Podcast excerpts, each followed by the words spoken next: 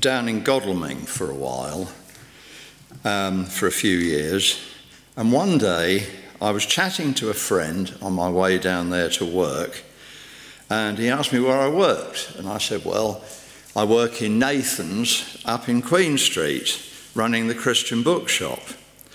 When I said that to him, he reacted in a surprised way and said he hadn't thought about Christianity for years because he thought science had disproved all of that.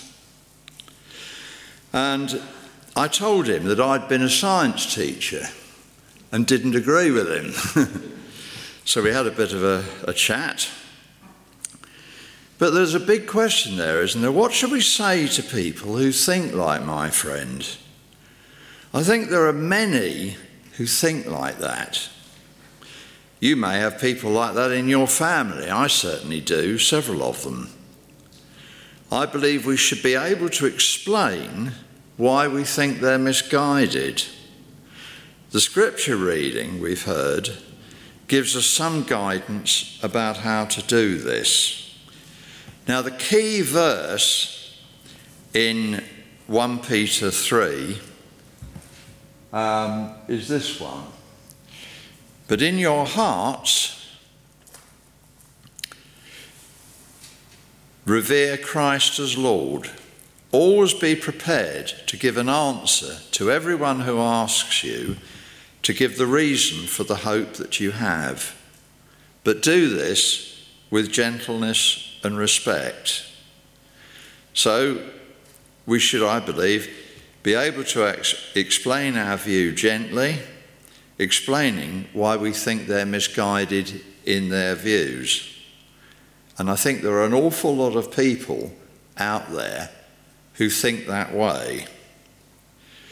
Um, the other passage uh, is, is interesting and helpful too.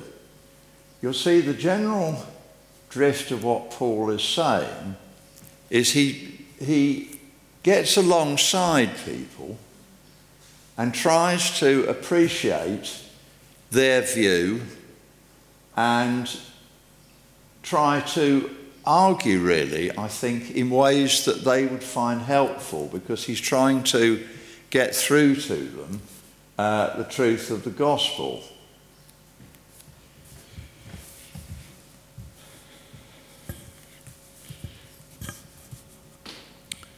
Now, I think that passage, therefore, shows us that we need to use the type of arguments that they might use themselves. Now, this means we've got to try to understand the issues so that we can help others to know. Now, firstly, let's, let's look at how this skepticism that um, I think is behind these attitudes grew up. At the, the start of the 19th century, most people, I think, would have believed that the world was only about 6,000 years old, and they believed that really on the basis of the Old Testament and Genesis. They also believed that God had created human beings and also all of the other living things that are, are known on the earth. The, the, these views um, came partly from Genesis, as I've said, um, as direct statements, but also from genealogical tables. I mean, we've all read, haven't we, some of those A begat B and B begat C and so on. Um, working through that, um, somebody by the name of uh, Bishop Ussher, who was actually a, a, bishop in the Church of Ireland um, in the 1600s, worked out that the earth, if you, if you fitted all these um, people uh, back in the, in the likely ages and so forth, it would have given you um, the Earth as being 6,000 years old. I think, I think at one stage they actually believed that the, the world was, was formed or created in 4004. I think he worked it out as being, I don't, I don't know, it was a Thursday afternoon or but uh, now some people may actually believe that sort of picture. They may believe that the world is, is, is just 6,000 years old. And if that's your view, fine. The problem is, though, I think, if we try to uh, just state that to, to the sort of people that I'm talking about, who possibly have got a sort of a more scientific background, I don't think it's going to make much impact. So I think we've got to actually understand the argument, the, the arguments uh, that those sorts of people would appreciate themselves. Now, let's see how the skepticism grew. During the 19th century, many came to believe that the Earth and the rest of the universe were much, much older than 6,000 years. People had discovered uh, fossils of, of creatures and plants and many of these clearly no longer existed, they died out. Now that suggests that the earth was, wasn't a mere 6,000 years. They didn't feel there was enough time for these changes to have occurred. They also found in some places um, that there were layers of rocks that had built up.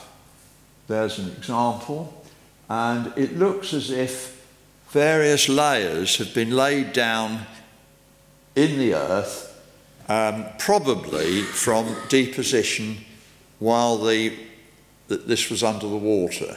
So you get one layer laid down, and then maybe another layer, and so on. Now, that would presumably have taken quite a long time. Sometimes, in some places, the layers were very much wrapped up. You can see that, as if everything's been pushed along like that. Um, if that happens, clearly enormous forces must have been involved to do that to rock.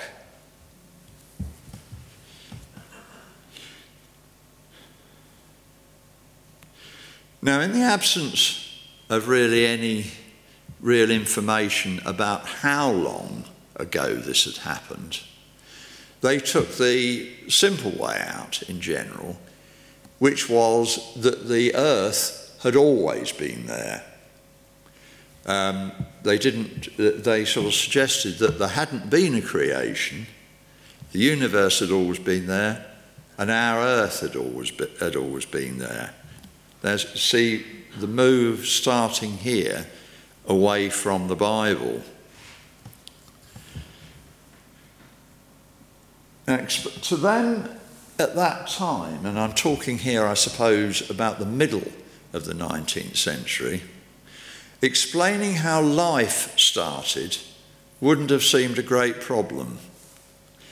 They believed um, when they looked at cells, I'm going to show you a series of pictures of cells that, you, that they might have seen under a microscope, all dyed, of course, so that they can be seen more easily. Uh, that one I don't think is dyed. if you look at each of those, they look, I think, like bags of chemicals. There's, um, let's just flip back. You can see there's a sort of a boundary around each cell, and inside there's cellular material. And their idea was that these cells could have formed in water, where there were lots of chemicals, of course, uh, floating around, and they could come together and form cells like this. They didn't see that as being a great problem. And once you get the first cells, that will give you, give you life. Now, the problem from that, of course, is how did we get here And how did all the other animals and plants get here? Now, a possible answer to that was suggested in 1859 when two biologists, the well known Charles Darwin and another one by the name of Alfred Russel Wallace, published their theories of evolution. They were both uh, essentially the same, these two theories, and they'd arrived at them independently. Uh, Darwin was a bit uh, hesitant about um, publishing because he thought it was going to create a, a, um, a, trouble. Uh, but when he heard that uh, Wallace was going to publish, they came to an agreement and they published together. And the theory, basically, of evolution said that when living things produce their offspring, there were sometimes slightly different um, aspects to the parents. Now, if these differences gave the new generation an advantage in some way, either preventing it from being eaten, uh, making it run faster or a harder skin or something like that, or um, enabled them to catch their prey more, more easily, then it's likely that over time those individuals would, would survive uh, um, to a greater extent than the rest of the population. And so over time, we would get more and more of those um, in the population. Now, there's quite good evidence uh, for this sort of thing happening. But it's the next point where we get to what was a big problem for many people. They suggested that over millions and millions of years, um, a very large number of these small changes could have explained how everything in, in the living world arose.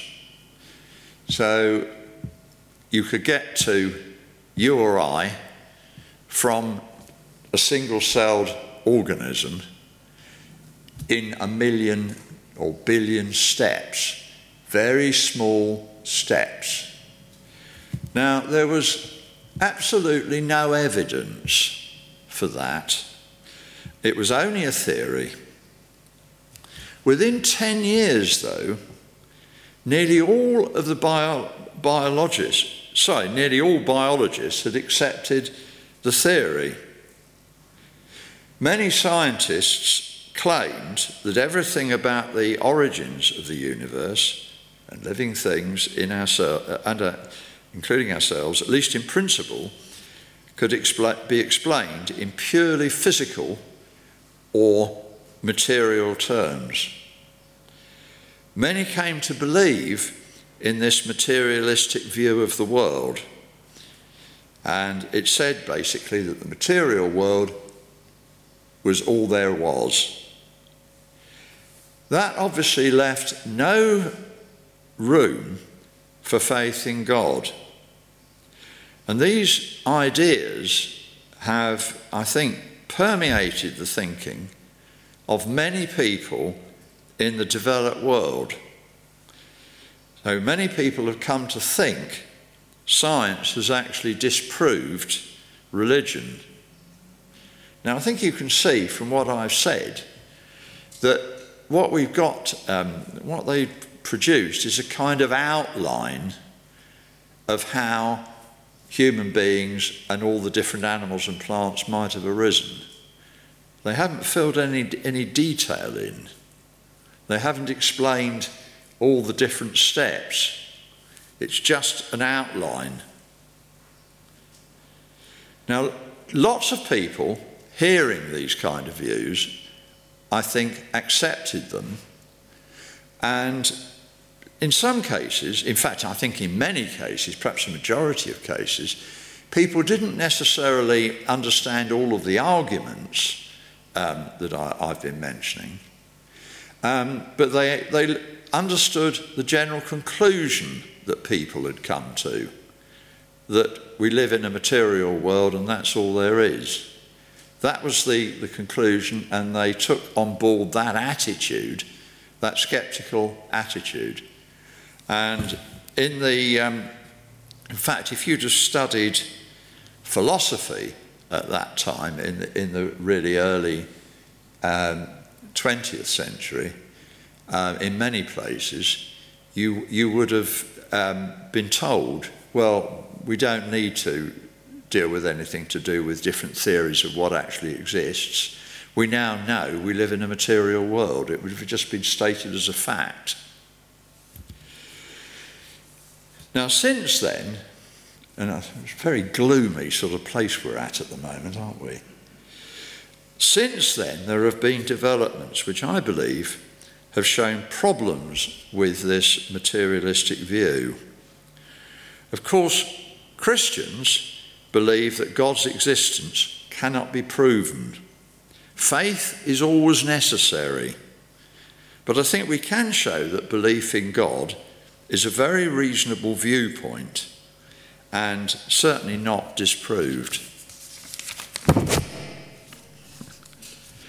Now, one further thing, of course, if the atheist view were correct, then life would have had to have started and have then evolved by evolution or some other process unknown, with each stage happening purely by chance, with no design involved and no designer. Now, if any of the stages in the process seem unlikely by chance alone, then that's a problem for the atheist view. In the early 20th century, um, it was discovered that the universe had not always existed. Um, it actually started at uh, around about 13.8 billion years ago, and then it started to expand.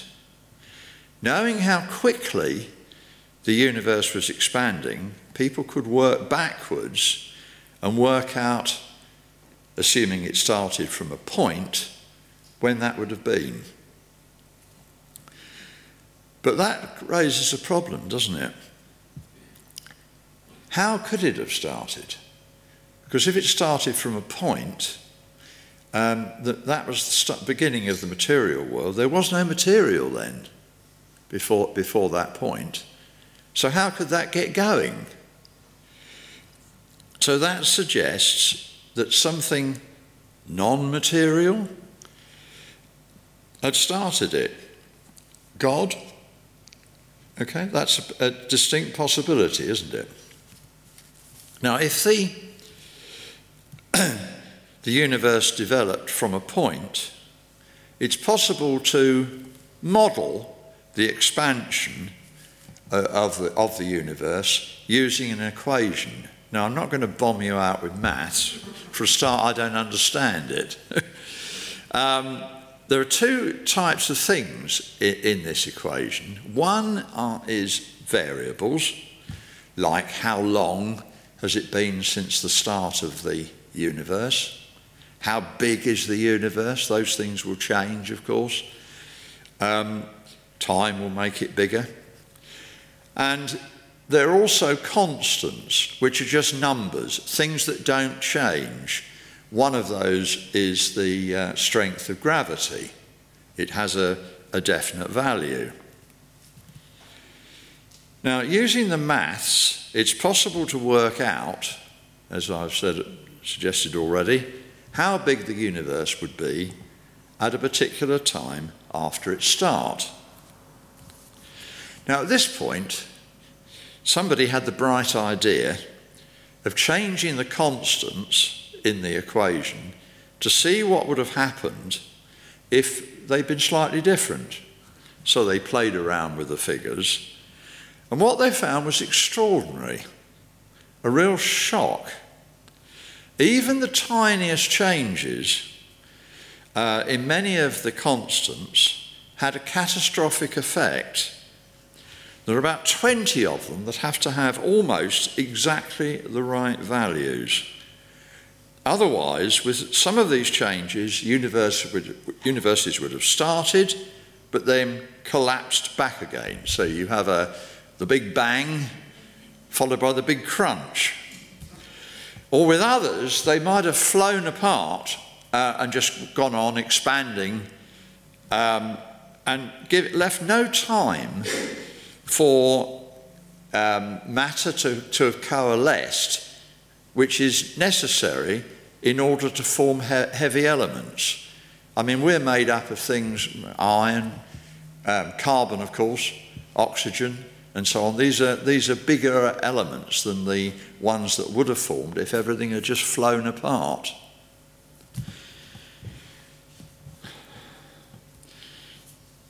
Now, if we look at um, these, these um, fixed uh, values that the universe has to have, we have to sort of imagine um, or have to think of how that, those fixed values came about. And one um, explanation, of course, is that the designer chose the constants that we've actually got in our universe God. Another uh, explanation that was suggested by Stephen Hawking and other, other people is that when the universe formed, it wasn't alone. There are actually billions and billions and billions of universes, all with different values, and we happen to live in the one which enabled us to develop. Um, there's no evidence for that um, being the case.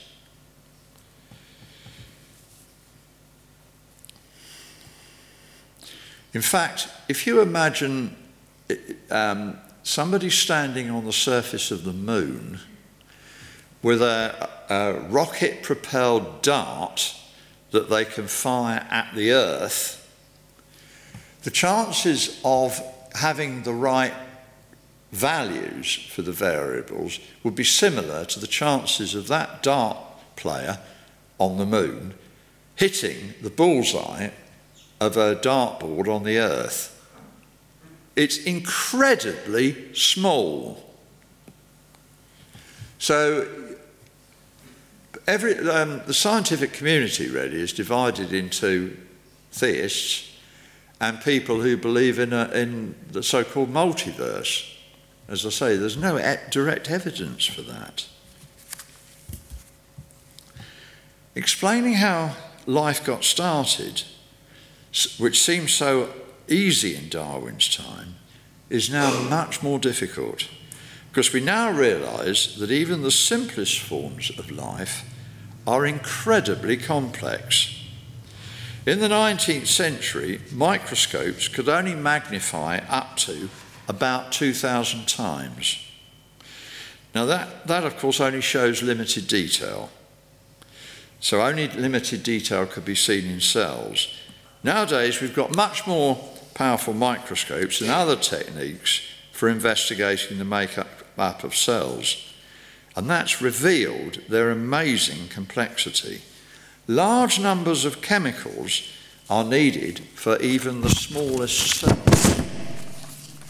Sorry, I'll try and miss it next time. One of these is DNA. Right.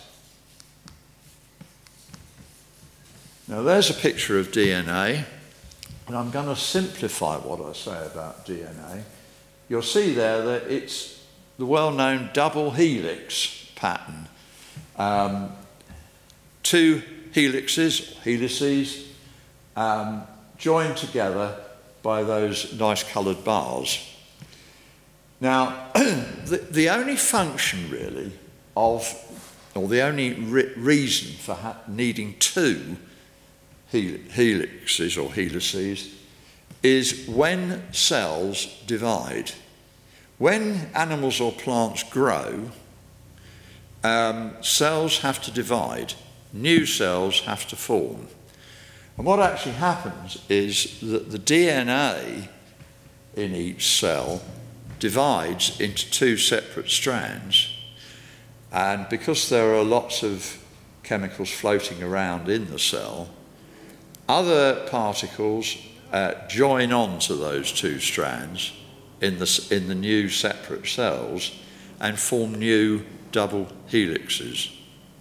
So you start off with a double helix, it splits, other things then join on to those two helixes and form new double helixes, one in each of the new cells. Um, now, as far as our issues are concerned, what really matters um, can be explained simply looking at one of those strands at a time. Now, you'll notice that those strands have um, coloured bars attached to them. Those bars represent bases. If you look up on the, the um, picture, you'll see adenine, thymine, cytosine, and guanine. Just four different bases. And as you can see, as you go along the, the strand, um, there are many bases obviously in each strand, and obviously each of the four bases has to repeat every, every so often. But those bases carry important information. What they, en- they enable the DNA to do is to code to form proteins. And obviously, when living things are growing, um, the, the cells have to divide and new, new proteins have to be formed. And all the chemicals to form the the proteins are within the cells. Now, those, those um, bases, I mean, it's a bit like a charm bracelet, bracelet, if you think about it, a strand, and hanging on it at regular intervals are these bases. But the bases have to be in the right order. Otherwise, the organism will be defective if they're slightly wrong, or it won't form at all. You'll end up with a chaotic situation. Now, if you look at it from the atheist point of view, if um, organisms are going to form, you, what you're going to have to have is DNA with all the bases in an order that works. Is that possible? Well, let's have a, a look at some examples.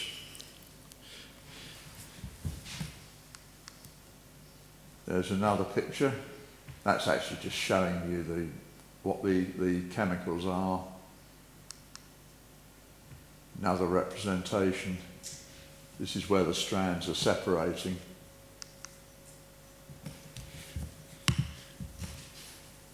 I referred there to uh, Mycoplasma genitalium. Now that has the, the smallest number of genes in any naturally living organism, 525. I don't know how many bases that corresponds to. The smallest genome of all, Carsonella ruddii, has 182 genes with 159,662 pairs of bases. Okay, double helix, so there's a pair each time you go along the strands. So you've got to have 159,662 bases, all in the right order, to form Carsonella ruddii. That is a man made um, organism. It doesn't exist naturally. Um, Mycoplasma genitalium, 525. Roughly two and a half times as many genes and probably two and a half times as many base pairs. They all have to be in the right order. Um, to give you an, another way of thinking about this, um, how many people here are bridge players? Any? Oh, right, okay. well, you, you, you, all know what a pack of cards is, um, is like. Uh, four suits with, with, um, with 13 in each. Ace, um, two, three, four, etc., going up to a king. Now, um, what's the chances of shuffling a pack of cards and de- dealing it out, and you've got all the suits um, spades, hearts, diamonds, clubs, all with the cards in the order ace, two, three, four, five, up to king. How likely is that to happen?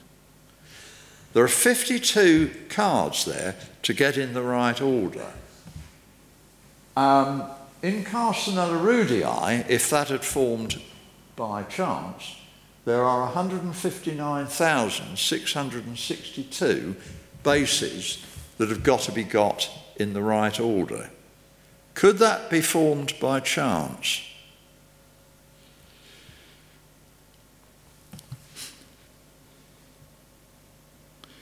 So, the Darwin Russell theory um, predicted that the first living things would have developed slowly, changes occurring every so often, and occasionally producing slightly different variants, and eventually new species. It gets to be so different that it's now, now diff- a different species. Now, graphically, that would produce a tree like structure that's actually um, one of Darwin's drawings. Um, change was expected gradually, and you can see the branches are occurring all the way along these, these strands, and that's what Darwin predicted was going to happen. So, what actually happened in practice? Well, What actually happened was, was surprising. Um, for billions and billions of years, only very simple organisms developed just jellyfish, worms, sponges, and single celled organisms. Then, all of a sudden, around 460 million years ago, in what's known as the Cambrian period, all of the, various phyla, that's the main types of living things known, appeared within about 20 million years. Now, 20 million years, as, as, you can see, compared with billions and billions, is a short time space. And yet they all appeared within that, within that period. Um, so, what caused that to happen? People have suggested various things, but it's hard to, it's hard to come up with a, with a convincing explanation, I think. Another problem is that animals and plants sometimes have a number of components which are all needed to give the organism an advantage which will work and aid its survival. Now, a good example of that is something known as the bombardier beetle.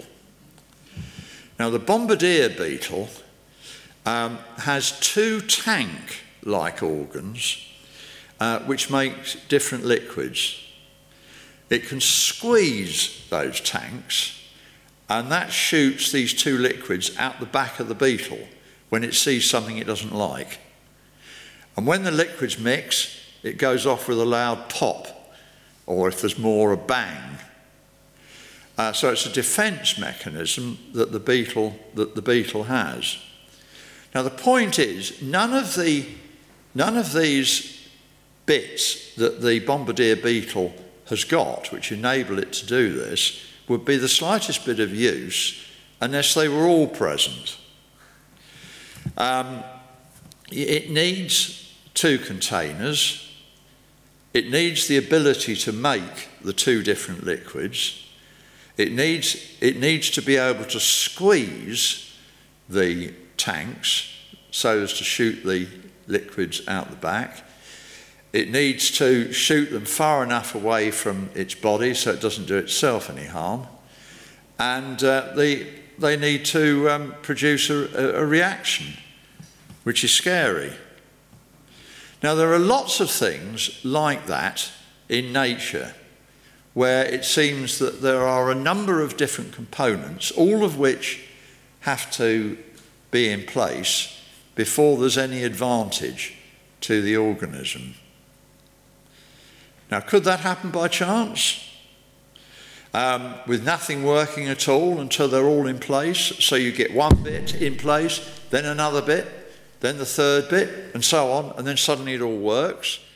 Could that happen? The other possibility is that suddenly uh, there's a change in the DNA and they all appear at once. Does that seem very likely? Um, another problem is consciousness. Uh, we're all conscious beings, at least probably most of the time. um, now, how, can, how does that come about? Um, how can you make out of something purely material something that can, that can feel pain? I mean, if you go to the dentist and you don't bother to have an anaesthetic, and the, de- the dentist drills into your teeth and hits a nerve, you're like to jump out of your seat, aren't you? Um, now, I can see that it's possible to build a machine that could react to something being drilled into it. Um, in other words, it, it, it could make a movement or it could flash a light or something like that when you, when you do something. But could it actually feel pain? I'm not sure, that, I'm not sure I can swallow that. Another um, problem, of course, are out of body experiences, which lots of people have reported. And um, that also, I think, challenges the materialistic view. Taken together, these issues seem to, to me to make pure materialism, which emerged at the end of the 19th century and was accepted by many, unlikely. Everything happening by chance seems too unlikely. The involvement of non material intelligence, such as God, in the processes above, is clearly plausible or likely. So, why we can't while we can't prove the existence of God, faith in Him is clearly a valid option, in spite of what many have been led to believe. Now, the modern scientific developments I've mentioned are not well known in general, and nor are their implications discussed much in churches, I think. Romans 1:20 says, "For since the creation of the world, God's invisible qualities his eternal power and divine nature have been clearly seen, being understood from what has been made, so that people are without excuse. Um, I think materialism, uh, which many people have become so used to, um, has made that very difficult to, to see. Certainly, at one stage, I, I would have found that difficult uh, to see. But if you look at the, the points that I've been making through here, I think the materialistic picture uh, seems much less um, obvious, much less proven. Um, and a belief in God, therefore, becomes a very much more reasonable view. Now, it's later than I thought it was. Uh, so, um, maybe we haven't got time for questions and answers, and we probably, probably ought to go on to the last hymn, I think.